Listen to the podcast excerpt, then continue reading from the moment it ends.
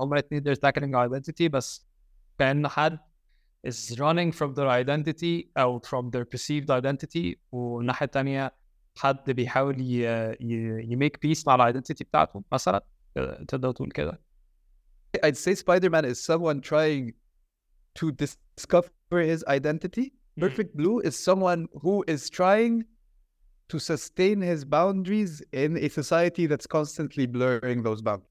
your lines get blurred عشان خلاص انت you're, you're, you're, this has become a part of your life and it can be very easy to get lost and dragged. It in, so thematically kind of perfect Blue is very different in this because it's tackling kind of there's a struggle of growing up.